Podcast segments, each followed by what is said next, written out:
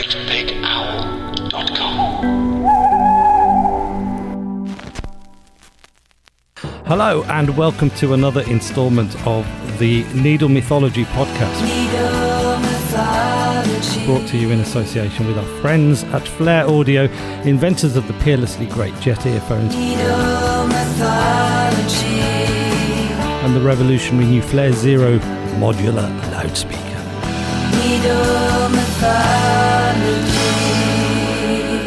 Today, I'm truly delighted and excited at the prospect of spending some time with one of the defining bands of the British post punk boom. Try saying that seven times quickly.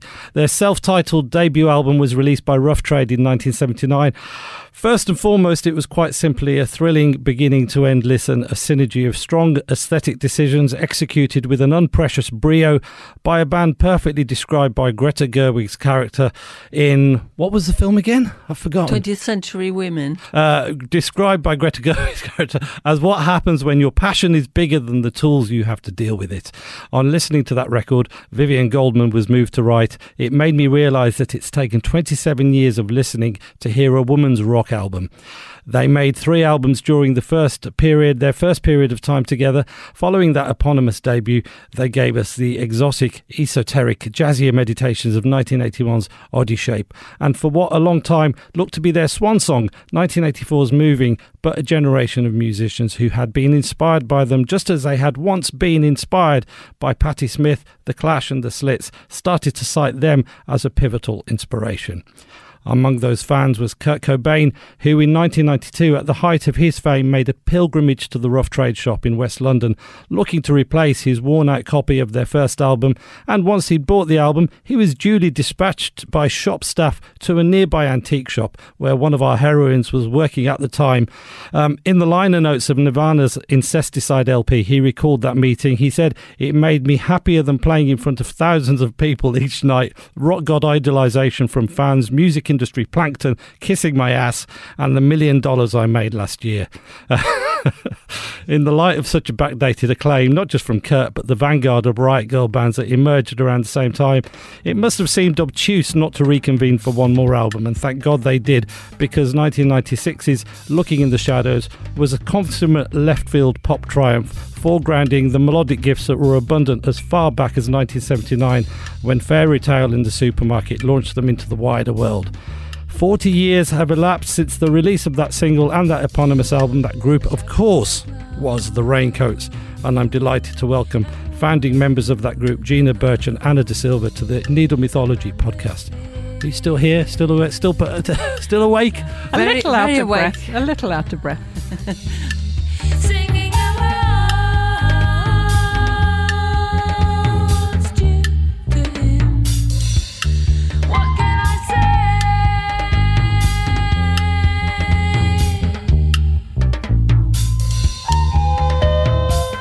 Thank you for joining me on what is a really quite unpleasant day in central London. Very rainy. Uni does. Uh, we do, yes. What did you? Where, where did you? Uh, where did you respectively come from today? A meeting with Ana and Shirley about our raincoats hoo ha because we have plenty going on right now. Lots of stuff is going on that it just seems uh, very exciting and um, ongoing. So Shirley is with us, you, your long-time manager. Can you share with us some of the details of that hoo ha? Wow. Well, you know, one of the most exciting things was we decided um, that we would uh, present ourselves with a gold album. Uh, it's only gold in that it's gold vinyl, um, but it feels like a celebration, you know. Um, it's gold marble and uh, marble, marble vinyl. Yes. You know, these days anything's possible. I know it's very nice. I've got one myself. It's uh, it, you hold it up to the light and it's lovely. Sorry, and, and if you put it on top of something kind of yellowish, it, it shines even more golden. And um, Shirley was just indicating to me to to to to, to tell you that um, Ana's uh, drawings have been evident in the raincoats uh, since the raincoats year dot, but I have been painting a lot um, in the last six years, and as one of my paintings is uh, available um, as a as a print? As a print. In the in the sleeve in the um, in the in artwork. The, in this one, one of each, one oh. one um, print of um, a, a, piece of work that we both did separately. It's a beautiful package. It's on, on our own label, label. yeah, That's which right. is called We Three. We've done both albums on, on our label and and CD as well. Right. Okay. Got to ask you, Ana, about um, the the day that Kurt Cobain paid you a visit. Um, yes. A surprise visit, I imagine, because you wouldn't have been. It was it literally just a knock on the door. Um, kind of. Uh, you said something earlier uh, about him buying the record and then coming to the shop. He didn't buy the record because they didn't have it anymore. This is the thing. Our album uh, was out for a while. I can't remember how long for, five years, and then it didn't exist anymore. So he was looking to, in, in, the hope of finding a second hand or like in the in the bin, as he, he said, and he didn't find one. And they said for him to come to my shop because I work near uh, Rough Trade and not my shop, my, my cousin's shop. Yeah. And uh, he came with uh, Courtney, who was pregnant at the time. Uh, because they came, uh, we found a record to send to him. Uh, we all signed. I got all, all of us to sign it, and we stuck some bits from a booklet that we had, Yeah. and uh, and sent it to him. And that's why he wrote all that stuff. First of all, did you reckon? Did No. you? I Okay. didn't know who he was. I just thought it was just a fan, you know. He said his name probably. I remember Yeah. vaguely that he said something, but uh, I didn't really know their music. I had seen the the uh, posters, but I would not know their names anyway, even if I. Did had he tell you? Did he tell you who he? he probably just said, oh, "My name's," and and he said something about uh, when I hear your album, I just fall on the floor, something like that. Yeah. And, uh, and then they, but the, uh, there was a client in the shop, so I, I didn't really talk to them Sure. to the point that they would explain that they're both in bands and this and that.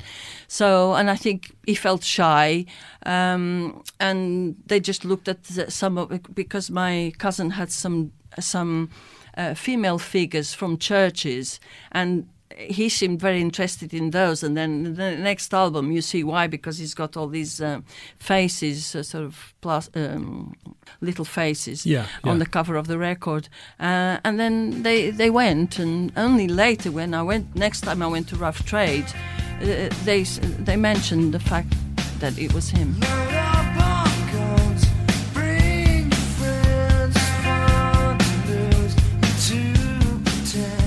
What's so tragic is that the antique shop where Ana worked, you'd get about one customer a day, wouldn't you? I mean, it was it was yeah, it was it's- it was very very um, particular type of shop. Yes, people are always asking me, what, what, when you met Kurt? And I was like, I didn't meet Kurt. Yeah. Ana met him, but even when she met him, she didn't know who he was. You know, it's just exactly. like- the big story is a little little bit sad. In so in way. a way it's like I didn't meet him really. I But that's like, know. like isn't life like that though? That's Life just, is just- just life like is just that. like that. So that's the new single. So um, you must have been. I'm, I'm kind of obviously you were asked to uh, open for Nirvana, which you never happened uh, because Kurt was ill at that point.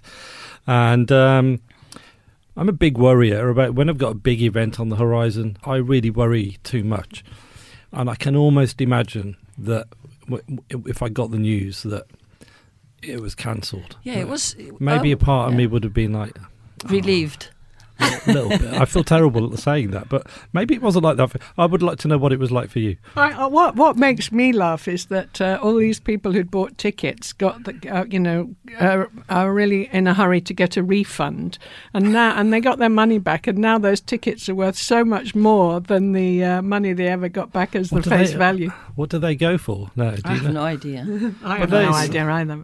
It's like a little piece of art in itself, isn't it? We t- haven't the got one, have we? no we got the money back for all of them Oh, okay. I think that's the right thing though yeah, absolutely, absolutely. Was Yeah. it? Oh, was it that he died yeah, yeah, prior yeah. to? Because First- because he there was a sort of a suicide attempt, An wasn't there? overdose in Italy. Yeah. yes so it was postponed and then Right. he died and then that was second time was cancelled We were on stage about to uh, perform. Um, we were supporting Liz Phair, and Cat Power was playing as well. It was, I think, the first gig she played, or the night she got signed to Matador Records. Wow. And uh, w- when we were doing our um, our sound check, um, Ray Farrell turned up and said, "You got some very sad, bad news and uh, told us about Kurt.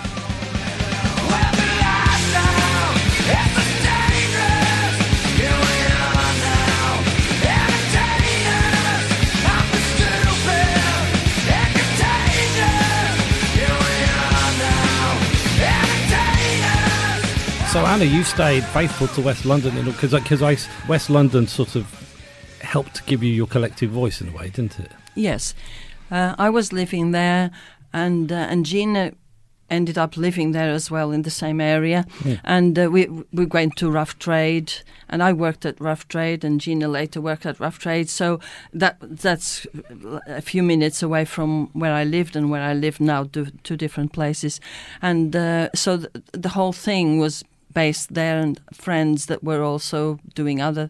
Uh, bands and stuff lived in that area. I moved there when uh, I went to Hornsey School of Art, which was in Alexandra Palace, and strangely, um, there were there was a, a, a guy on my uh, in my space at at the art school who said there was a room in his squat, and he was a kind of local West Londoner. He'd been to Holland Park Comprehensive and so on. And so I moved into a squat in a little cul-de-sac Hmm. off Westbourne Grove called Monmouth Road, and I lived there for 39 years. but then I had two daughters, and uh, although it was a beautiful flat, Hang on, if you live in a squat for thirty nine, you don't you sort of have some? Don't you? Aren't you able to sort of bite after a certain amount of time? Something like that happened. What happened was there was a squatters' amnesty, and when um, when the squatters' amnesty happened, we decided we would form a housing co-op, and we did form a housing co-op, and that housing co-op, um, strangely, we we ticked or we didn't tick a specific box, which did ultimately give us the right to buy. Some people bought early on, and we thought that was kind of a devilish thing to do, but eventually. You became the devil. Yeah, I, I mean, it is. It's it's a hideous thing because actually, you know, I am now property rich, and uh, you know, I'm I'm I'm an artist. I'm an impoverished artist with a with a very expensive house. it's but isn't crazy. it isn't it better that Gina from the Raincoats has a very expensive house than whoever would have ended up buying it most probably in the first place? you know, I'm, I was brought up a Catholic. I still kind of have this kind of cross on my back. You know, I'm like, should I have this house? But you know, I'm I'm very grateful for it. So yes, No, I, I, I say, you know, there's always something to sort of punish yourself. I think everybody should have their own house, really. Yeah, absolutely. Be well, able to do yeah. that. You moved over from Portugal, Ana, Yes. uh, from Lisbon. That's right, isn't it? Yes, I'm from Madeira, and then I moved to Lisbon to study. And uh, when I came here, I had finished my studies. I didn't know what I wanted to do, Hmm. and so I thought, well, I'm going to go and do a, an art course, and that's what why I met Jean eventually. Yeah. I read a great quote that was attributed to you, Ana, when you first uh, arrived in London. You said you couldn't tell the difference if if it was a bit run down or posh, presumably because it was so different to where you'd come from. Yes. Yes, I didn't. You know, when people say, "Oh, those times, everything," there was still things destroyed by the war, and there was uh, the uh, the uh, rubbish strike, and this and that. And for me, for me, it was just uh, Disneyland almost. It was all just all different, Yeah. and it's all like a film in a way. And then the music, uh, the the punk thing started, Yeah. and I just felt really at home with it. And I started going to gigs, and, and this thing was happening around me, and I was in inside it, and f- that was really most exciting thing for me because before that everything was really far away and mythical and unreal. One time I saw somebody I can't even remember that I had seen on television, and uh, it was almost like a shock seeing a Yeah, person yeah. walking down the street, you know, that I had. And with the punk thing, I just felt part of it, and that was really, really good thing. You almost describe it. It's interesting, you know, to, to be there in the eye of the sort of punk storm. At the same time, the way you describe being in London, it's almost like sort of Mary Poppins or something like that. Yes. It's got it. Yeah, it- and and really, if there was things that were a bit tacky, you just, you know, I was young, I didn't even notice it. So London was a, a sort of an abrupt culture shock for both of you, and you were saying earlier on, Gina, just before we we sort of started that. Well, I just assumed it anyway. To be honest, that coming from Nottingham, and what would it have been a sort of lower middle class upbringing, or just a kind of straight ahead middle class upbringing? What what Was yeah, it? well, bo- both of my parents had, you know, had outdoor toilets, and you know that that their lives weren't uh, weren't paved with gold by any means, um, and so they were definitely trying to kind of claw their way up to have a kind of have a better life, um, but they didn't have much money, and um, yeah, so so I you know, I had a reasonably good education, but I wasn't as focused as many people were. Somebody said to me the other day at uh, uh, my painting place, "Oh, your generation, you all you all failed all your exams, and you're all doing really well now." I think at that time there wasn't such a kind of a major focus on getting A stars and A's.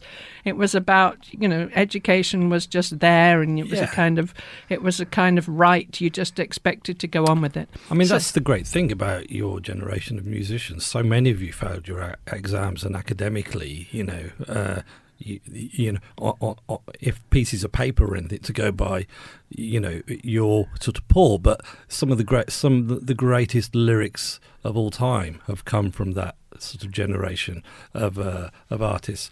You Yes. mentioned something about your. It, that it just struck my interest. But you mentioned something about your father earlier on, who you said. I think the, well, the detail was that he had s- solar panels. Yeah, I woke up in the middle of the night. And I, for some reason, I wa- I was thinking about my dad.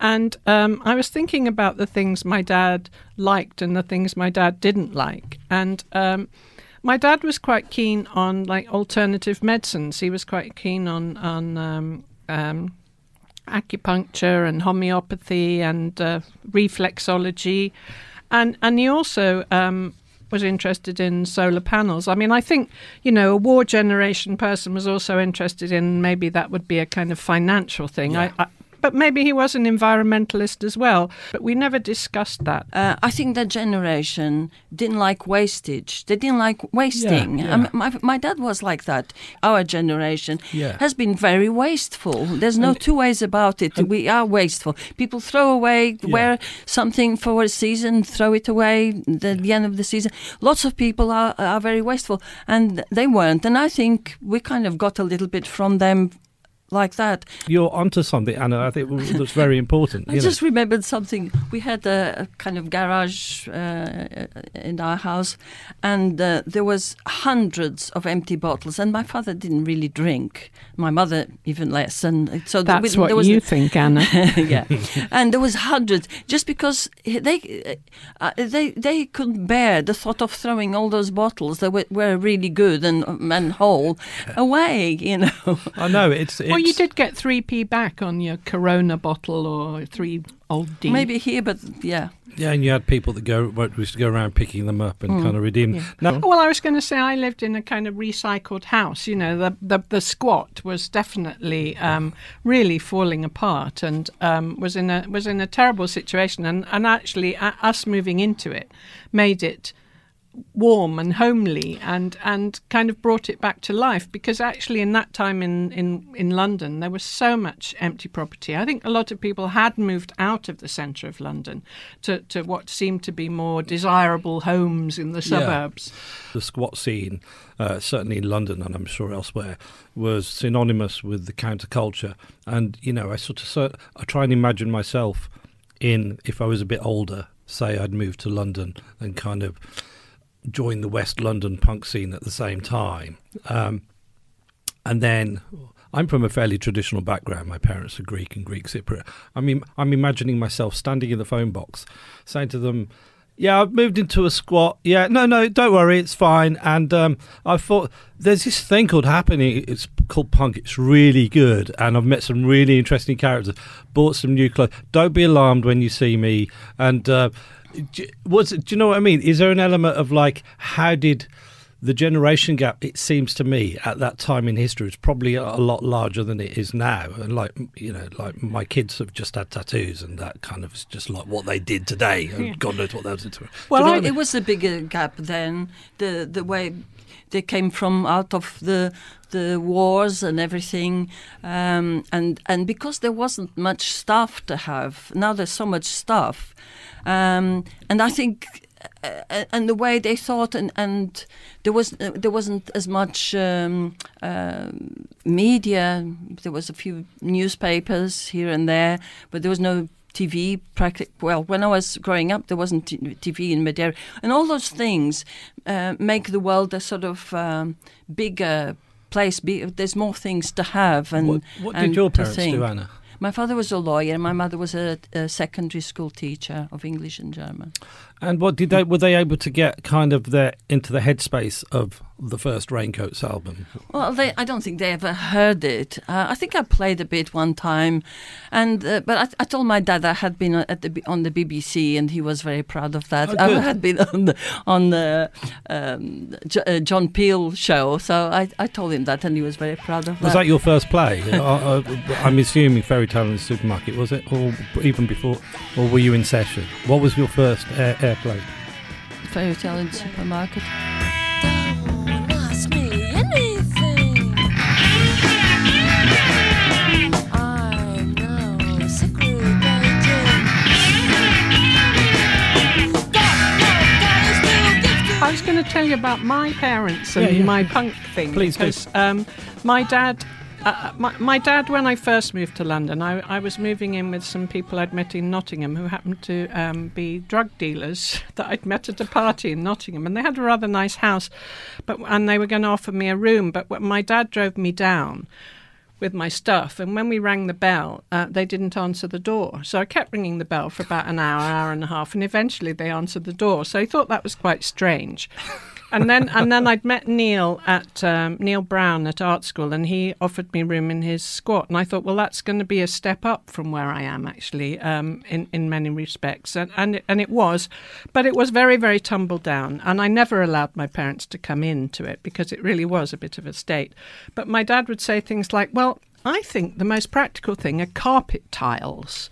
So he would like want me to buy carpet tiles for my for my for my room, and I was I, I would prefer to go down and get a nice moth-eaten rug from Portobello Road. And the other thing he bought me was a rather kind of funny little walnut uh, walnut veneer. Uh, bedside table. So this kind of wa- walnut veneer bedside table sat like a kind of strange sore, Yeah. sore thumb in my um, in my uh, godforsaken Yes. home. You know, I had a, I had a two ring um, gas cooker on the floor with a kind of big red gas pipe coming towards it, which leaked slightly, which kind of killed off any plant I ever had in my in my room.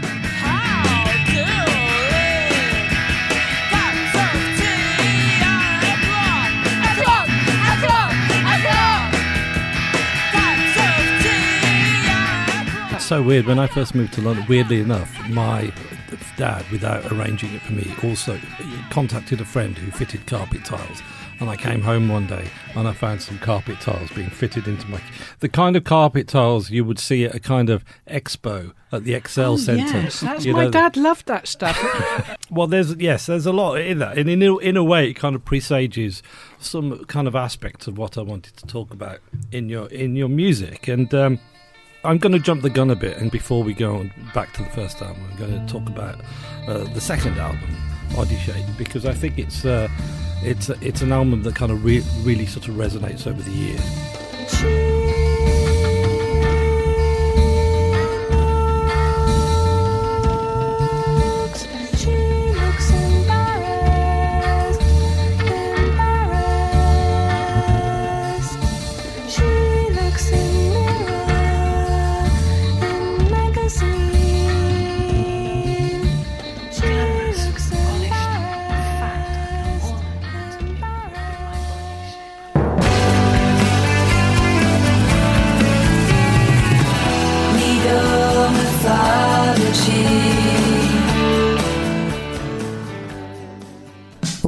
Television history is contained in the Box of Delights. I've climbed up Nelson's column once before. These are small. And put it down in front of Bagpuss. I'm Julia Raeside. Join me and my guests as we dip into our favourite TV memories. Boys mustn't hesitate bashing head like this. You can't tell me what to do. You ain't my mother.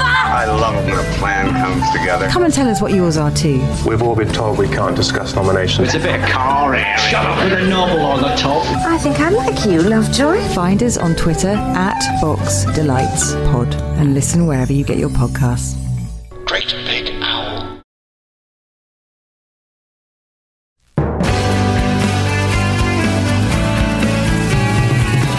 Legal mythology.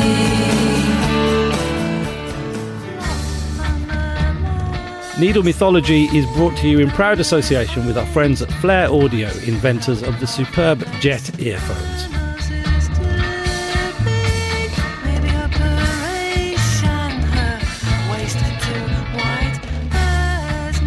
Guess it sort of reminds me that predominantly the history of rock and roll has been sort of mostly male. Men generally don't write songs about their bodies. And this just occurred to me really as I was kind of coming on the way here. I was just thinking, I can't think of many songs by men about their bodies.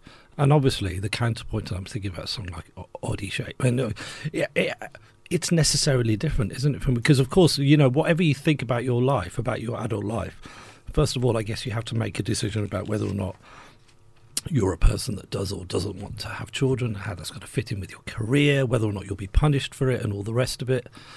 And none of that sort of really sort of occurred to me until fairly late on.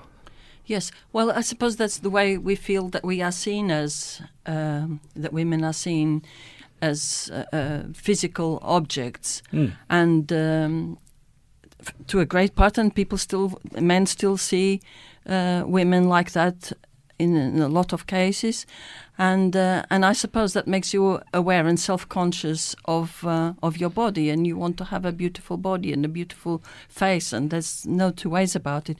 I think there's more pressure now with men having to look more made up and Yeah. and hair taken out and things like that. But but women have that even more than they used to because there's more things that you can do to your to your body, false nails and uh, uh, things to add to your hair and all sorts of different things to do your eyebrows and and so many things it's just unbelievable it just keeps getting worse And all of which cost money, obviously. Yeah, Yeah, so yeah. that's you're already sort of weakened, you know, in terms of the financial maintenance of it all. yeah I mean, always growing up, I think I I, I I didn't quite fit into what was expected. You know, Yeah. I, I remember when my, my brother brought a girlfriend home, and and she said to me, "Oh, I can see what Nick means now about you dress weird." You know, because I had this odd dress on and some Olaf daughter boots. I think it was like a weird Moroccan dress somebody had given me. But then when when we were punks in London, you know, we we we, we definitely um, got strange combinations of things from charity shops, and we had sewing machines, and we made things, and we had Madeiran boots that Ana had put red gloss paint on. So you know, if you wanted a pair of red patent boots, you painted them with red gloss paint. You didn't have to go to Camden Market, and because they probably didn't have them in Camden No. Market, you know, we're, and and we would put sugar in our hair, and and you know, my mum used to say when I was growing up, "Have you got a comb? You know, why haven't you brushed your hair? I think you'd look nice with a little bit of lipstick on." You know, and and, uh, and none of those things seemed important to me. Yeah. And so when when we were um, punks, we were kind of we we were kind of in our own shoes. You know, we were walking the way we wanted to be. We were presenting ourselves in the way that we wanted to present ourselves. But at the same time, you know, there's however much you're kind of treading your own path, there's a little bit in your mind going.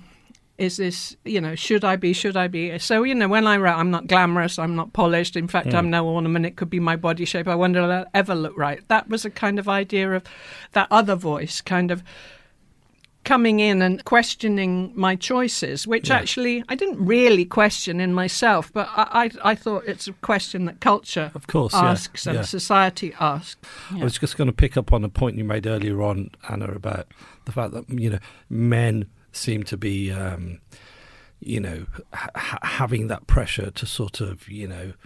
You know, sort of wax and polish various parts of their body. Is there a part? I always wonder if there's a part of women that just, just uh, ah, good. Now you know. Now you know a little bit about how. Now you're sort of privy to the, to the same pressures that, well, not the same pressure, but you know what I mean. That now it's your turn. Sort Well, of we thing. didn't do that anyway, so you know, I, I think men who don't have to do it, but No. if if they're they have a choice. This is this is the thing. They Yeah. they have more of a choice to do it than We- than women. Yeah, I- like I- women who didn't shave under their arms. I mean, they were either thought of as French or really weird. You know, I mean, French women didn't seem to have to do it, but you know, if, I mean, I remember Palmolive. There's a photograph of Palmolive with uh, a h- hair under her arms, and that was thought to be kind of really disgusting. And you think.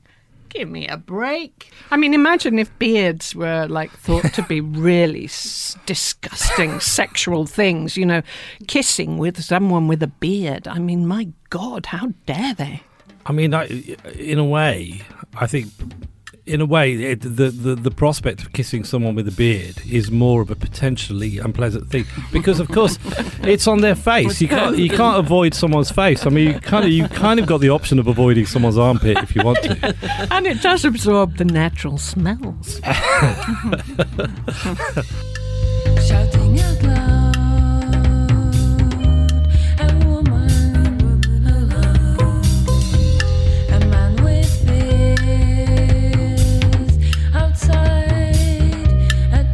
There's a great line on um, uh, what was on shouting out loud where uh, I think you refer to a woman as a man with fears.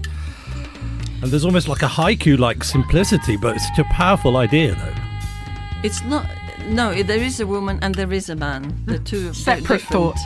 Uh, identities. It's just that I was talking about women, but I was thinking, you know, it's not just women that have fear, fears. Men have fears too, and uh, it was a kind of inclusive thing that I did. So, She's yeah, not a separatist. No, No, I'm okay. not. Not really. Me neither. Good. I'll, I'll, rela- I'll relax. Um, We're here with you. bless you. Thank you very much. Um, We might not be telling the truth. okay. Better watch out. I'll just keep, I'll just keep supplying you with coffee. It's fine.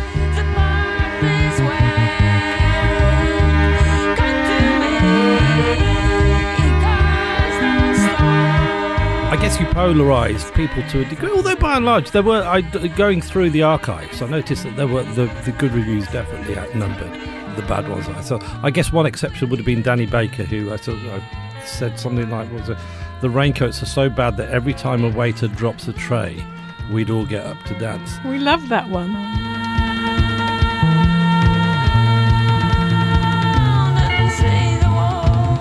But what was this place that had waiters in it? This is what I never understand exactly. about that exactly. I don't know. He's a comedian. That's where he goes to. Places with I, li- I love it. I lo- maybe there was chicken in a basket as well. I'd like to think that there was. You know, it was a kind of just a very uh, weird booking.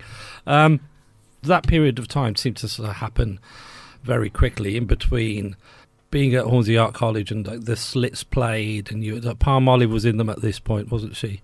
And uh, there's that wonderful quote about everything was so new that she hadn't been drumming for very long, so her drum kit, her bass drum kept sliding forward because she didn't know that you actually kind of weighted it down. Yeah, that's what she says herself.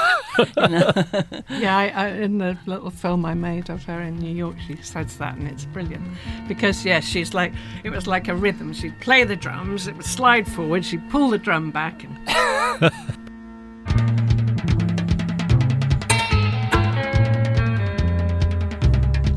she put this ad in, um, in in Compendium Books, which was a great bookshop at the time and a place where you could hang out actually. And where was Compendium Books? in Camden, Camden High Street. I can't remember exactly.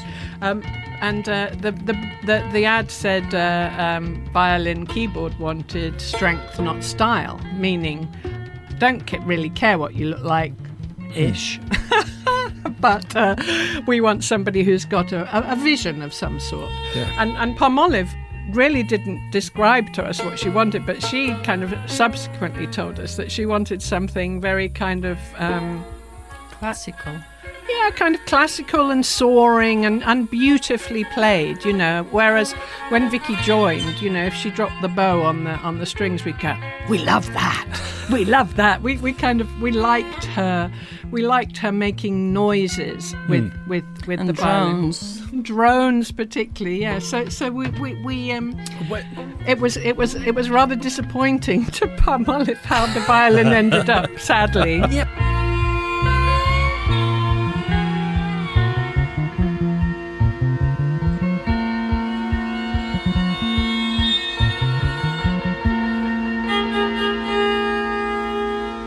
But But uh, that's so so often the case. You know, a, a group, especially in its early stages, is a sort of um, accidental compromise of different visions, isn't it? Actually, Yeah. you bet. Yeah, I mean, you know, we were all at different stages of maturity and development, and in, in terms of our ideas and our creativity. But we like the Velvet Underground, Hmm. and that was kind of informed a bit. And I guess how- not too many people would have known about the Velvet Underground at that point, would they?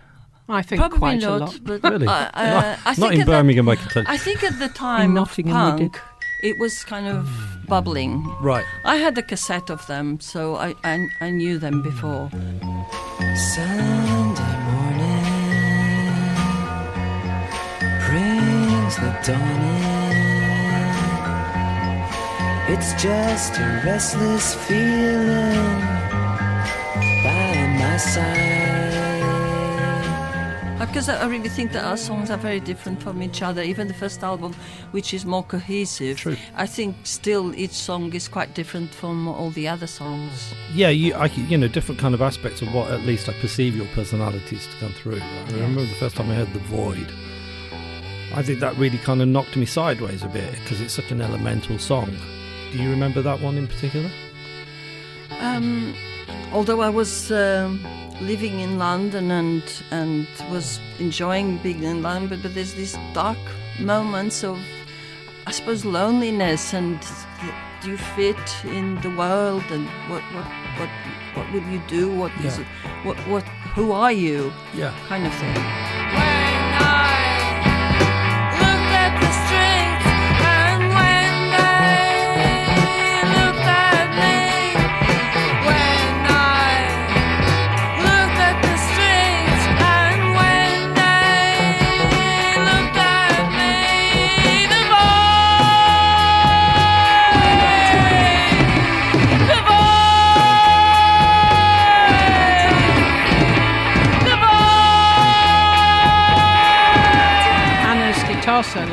Does remind me a little bit of uh, Sterling Morrison. You know, there's a kind of a kind of almost haltingness to it, and and a beauty and a beauty in it that is kind of unexpected.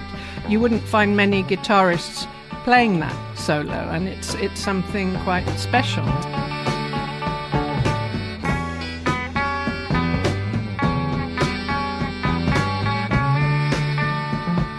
you know, reggae was massive at the time, and so I always like breakdowns of instruments. So, you know, I really like just the violin and the bass playing together, you know, interweaving, going up and down, and, You, and you learned to play by what, playing along to to Toots and the Maytals. Yes, I did.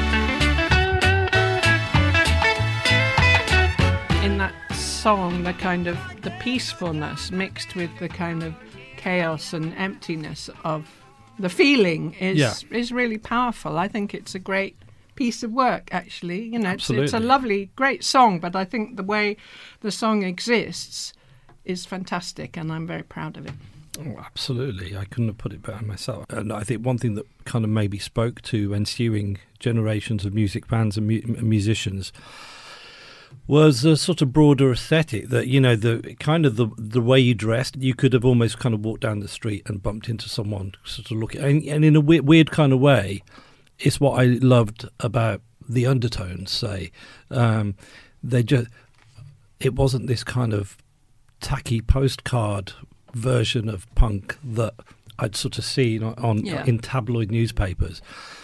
These were, you know, Stylized, if I may. they they looked completely unstylized. You're absolutely right, and so you Tho- could those you could- punks didn't really exist when when 1976 those punks that you see in you know pictures of punks with mohicans and No. they didn't exist that that was a kind of uh, later One of the great things about the Raincoats is I could sort of imagine just seeing you guys just hanging around on a kind of on a bench uh, outside W.H. Smith.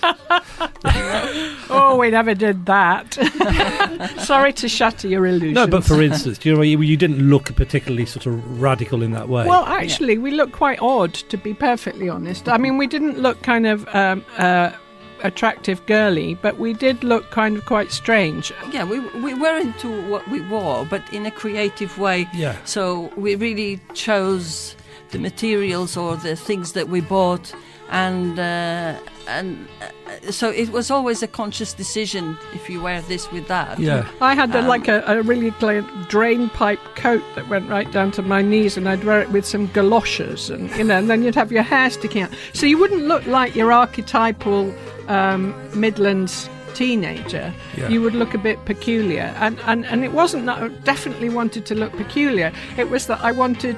I chose these things because I liked them. I liked what they did to me. I liked the way they, they made me feel and uh, I always liked, you know, I always had really skinny legs, and then and I had big feet, and I thought, well, make my feet big.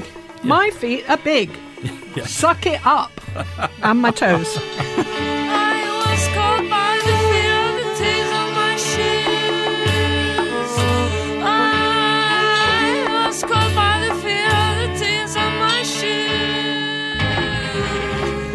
had our own style sale. It it was because we, we, we chose the things that we personally liked, so we didn't have a, oh, what are you wearing today for this gig so that I don't clash with your color or something. We never did anything like that. It's, uh, it's just we each decide how to look, and that was it. Ana might have a rotten banana or an old uh, luggage tag on her, Yeah, the rotten Or- banana was just for a photo. or paint her face with lines. yeah, yeah. Musically, you diversified very quickly, and I love this kind of detail in the liner notes of Odyshape about taking, bringing new exotic sort of instruments back into the country. Yeah. Don't tell me. That's the thing. We went to a shop in. We were in New York. We played there, and went to a shop called Manny's, and they had instruments from all over the world, and uh, and we bought a few things. And when we got back to London, we just thought, well, let's use these instruments because we weren't stuck in one way of doing things. So we just explored those instruments and used them in some of the songs. It was natural. The natural thing was to explore these, the, explore ideas, and explore instruments, and and we swapped instruments as well sometimes. Just to make sure we couldn't play too well.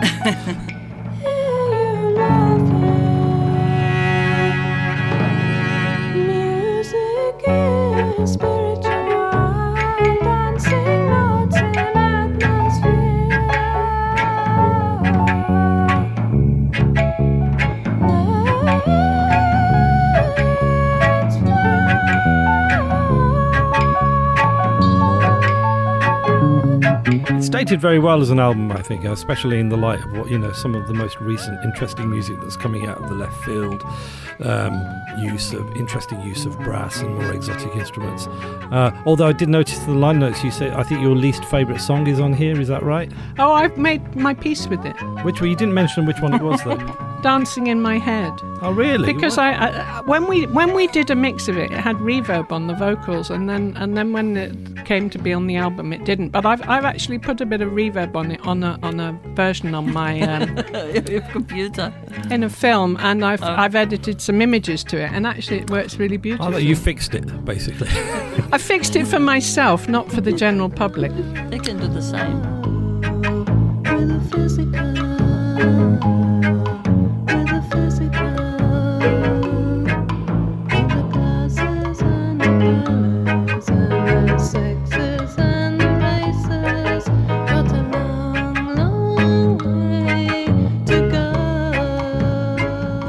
One of many interesting things about the the final album in this period, Moving, was that um, I believe it features the first song you ever wrote, Gina. But um, No one's little girl. Oh yeah, yeah. yeah, yeah. I know it's little girl. Oh no, I'm not. I'm not gonna be, cause I don't wanna be.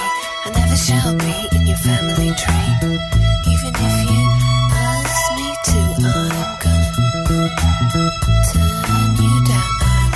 Why did it take so long? Why did it take seven years for this? Well, well, it's funny because uh, wrote that song and we played it, and when Kate Cor- Kate Korus joined the band, um, she was thrown. She was the first person to be thrown out of the Slits. Um, she used the guitarist before Viv Albertine happened to turn up, Right. Uh, and um, and Kate turned up with this song, and it seemed really tough, and she was a real kind of tough girl uh, from Chicago, and and and. I thought I can't sing Noah's Little Girl. You know, her song's like selling it, selling it, nine two five, and I felt like oh shit. And eventually, um, went and did it as a kind of more uh, like with a Tom Morley from Scritti played drums and we had the drum machine and uh, it was it was it was a kind of um, I don't know. I mean, it was a, a, a, later kind of way of working that was more kind of uh, studio based, I suppose, and and um, you know, it was just a whole other thing. Uh, it was just always a song that um, kept coming and going in my head. You know, whether it was a good song or not, I don't know. But it, it's it's a funny lyric, you know, that because I'm no one's little girl also reminds me of that terrible song. You know, I'm nobody's child. I'm nobody's child. And I think, oh my god, if it sounds like that, that's fucking awful. So. So if I'm, I'm no one's little girl, oh no, I'm not. I'm not going to be. so I was just like trying to find the right balance between those kind of sure, yeah, things, yeah, you yeah. know. And, that, and and my mum always says, "But you're my little girl," you know, all that stuff. It's actually quite, it's it's quite hard. Were your parents taking a sort of active interest in the band at this point? Were they, or were they? Oh well, my mum always liked to have everything I had made. Um, my dad would laugh to his friends and say, "Oh, they have made a terrible racket." You know, they he loves to talk about the terrible racket that we made. I don't know if they were dancing around the living room to it in my absence. I'm really not sure. We may never know. I have So- to ask my mum. My mum is 91 and she's still alive. Oh, fantastic! So Okay, I'll ask her yeah. on Sunday and I'll let you know. Do please do.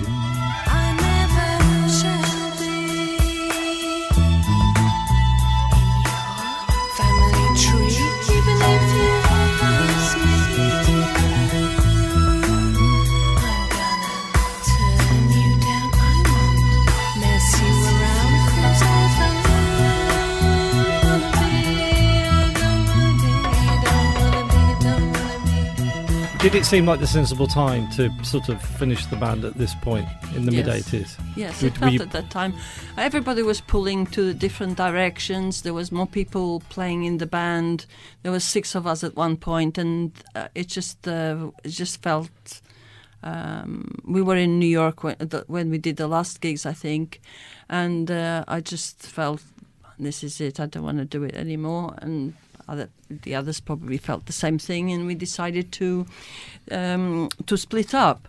But um, uh, Shirley suggested with because we had some songs well enough for an album su- suggested that we'd go to the studio and do the album and that would be it and Mm. that's what we did and we decided the way to kind of deal with it and the different opinions and everything would be each person would be the director of their own song so Mm. would have the last say and uh, everything was fine nobody argued about anything and and we all agreed and it was it was it was good You actually outlasted a lot of your contemporaries now that I think about. I mean, Yeah, we're killing them off one by one. well, now of course you have, but even in the mid '80s, you know, a lot of your contemporaries had sort of already dissolved, and so I guess it probably see you probably felt to you in a way, as it often does to young people who feel like they've been doing it for ages, like you'd given it a good run.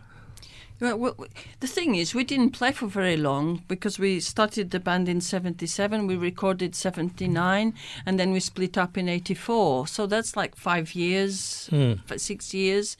And then we, we went together for 10 years, and then just Gina and I got back together. It was funny because actually once Ana said to me, "Oh, you know, I think when we restarted, she said something like, "Oh, you know, in in all the time we played, I don't think we even ever did as many as a hundred gigs in in all the time we existed. You Yeah, know, which actually seemed really small. You know, and and so." I think probably since then we probably have done another hundred gigs. Yeah. Right, okay. But And- still not like some people uh, tour constantly. Yeah. They do 100 gigs in three months. We're doing a five-date tour. Well, you've got a lot of other stuff we- going on, and I, I get the the impression that the raincoats is a very important part of your life, but it is just one part of That's your. Yeah, but it is very important Yeah. part.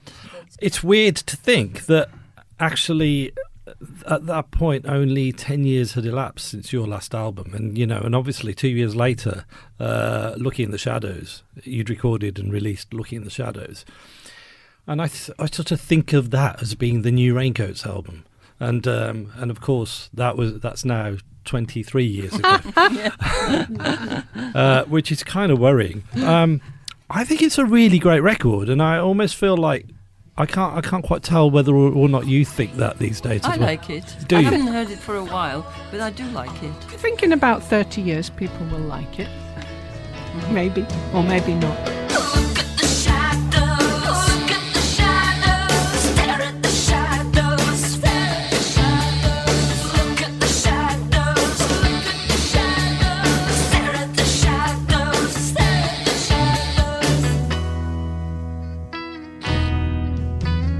But it just kind of reminds you actually what great tunes you wrote all along. I guess it's kind of your cl- as close to being sort of your pop album, maybe in a way that uh, as it is. It's just a record I can play sort of time and time again.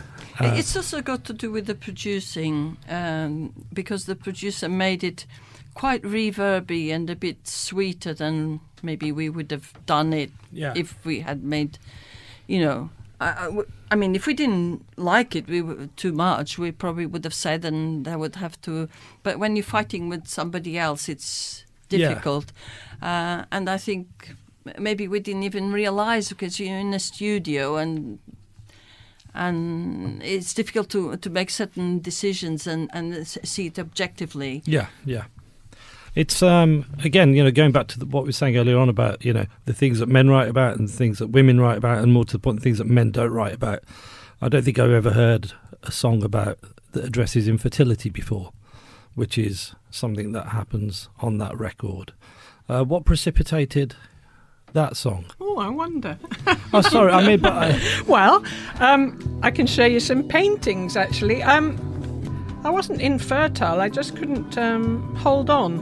And so I had lots and lots of miscarriages. Is that what we're talking about? And um, oh, yeah, what was the song? to confront the subject in the in the Oh, form of- Baby Dog, yes. Life goes on and somehow now I've got a baby, got a baby dog. I've got a baby dog, got a baby dog.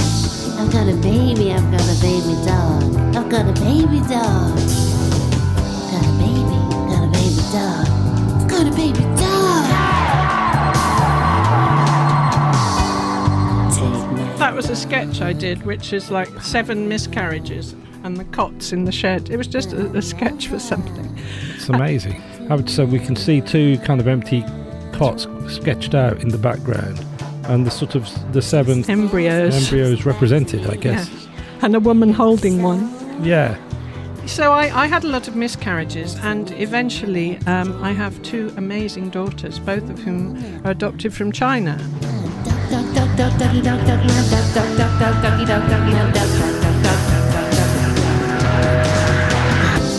Wow, wow, wow. Woof, woof, woof here. Talks to me. Uh, I, I did a recording uh, for uh, Resonance the other day, and Yeah.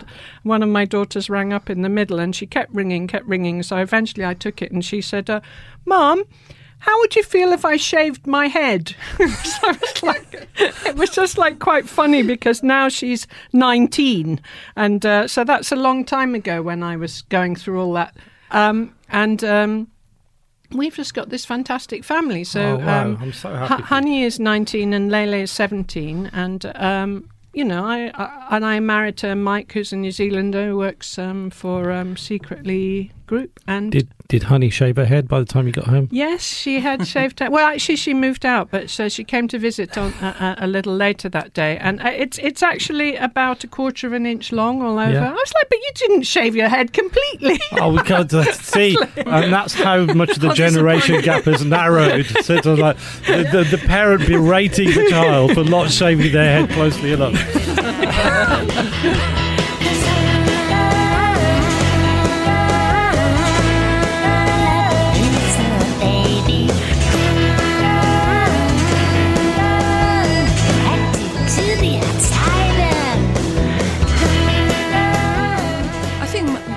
Of um, our songs have got some hope at the end Yeah. of, of, them. So you just have to keep this hope and, and deal with the problems. I mean, the problems come towards you, or uh, or you create them, and uh, but it's just sort of try, trying to solve them and, and getting to sort of a, a better place. Yeah. She, she's always so wise and so kind of. I'm very wise. You both have a wise countenance, I have to say. Yeah, you, know, yeah. and, you know, I love your. Ca- That's your the- why they're with me. You know?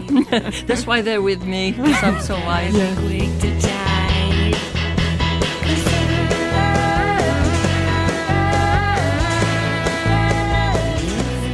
going back to your kind of influence on subsequent generations of musicians, I love the fact was it.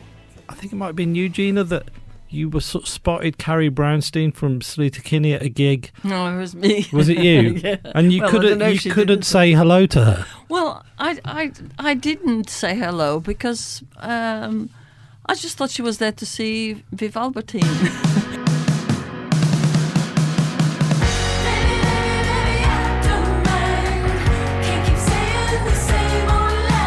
I just assumed It was our gig.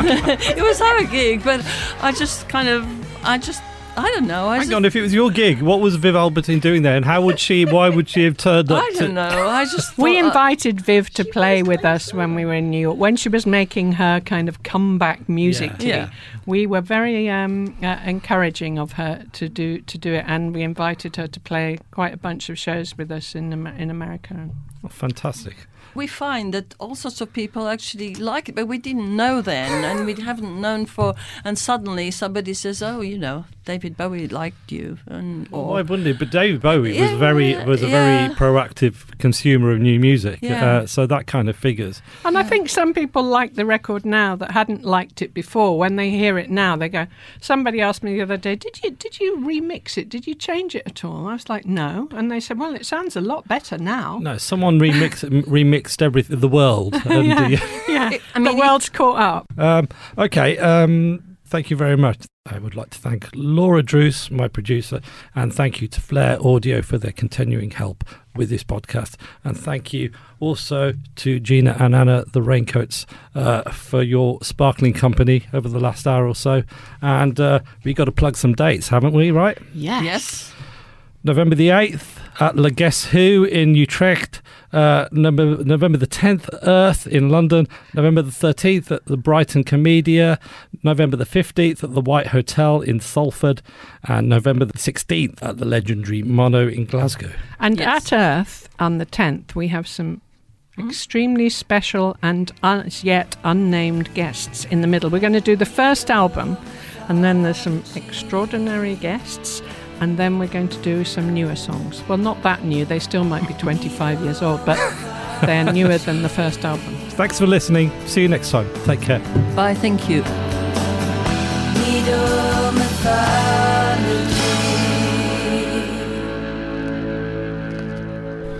GreatBigOwl.com.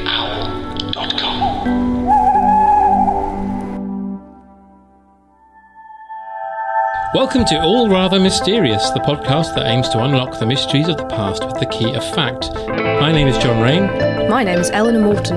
My name is David Reed. I'm doing the man in the Iron Mask. Oh, Lord Lucan. The Hollinwell incident. The Versailles time slip of 1901. Tamam Shud. Who was Caspar Hauser? The Dyatlov Pass incident. Glad you said it. Yeah, I have no idea how you pronounce it. It sounded right. Dietlov? Dyatlov! Dietlov. I'll be doing some uh, deeply uh, culturally sensitive accents throughout this. Russians don't listen to things. great big.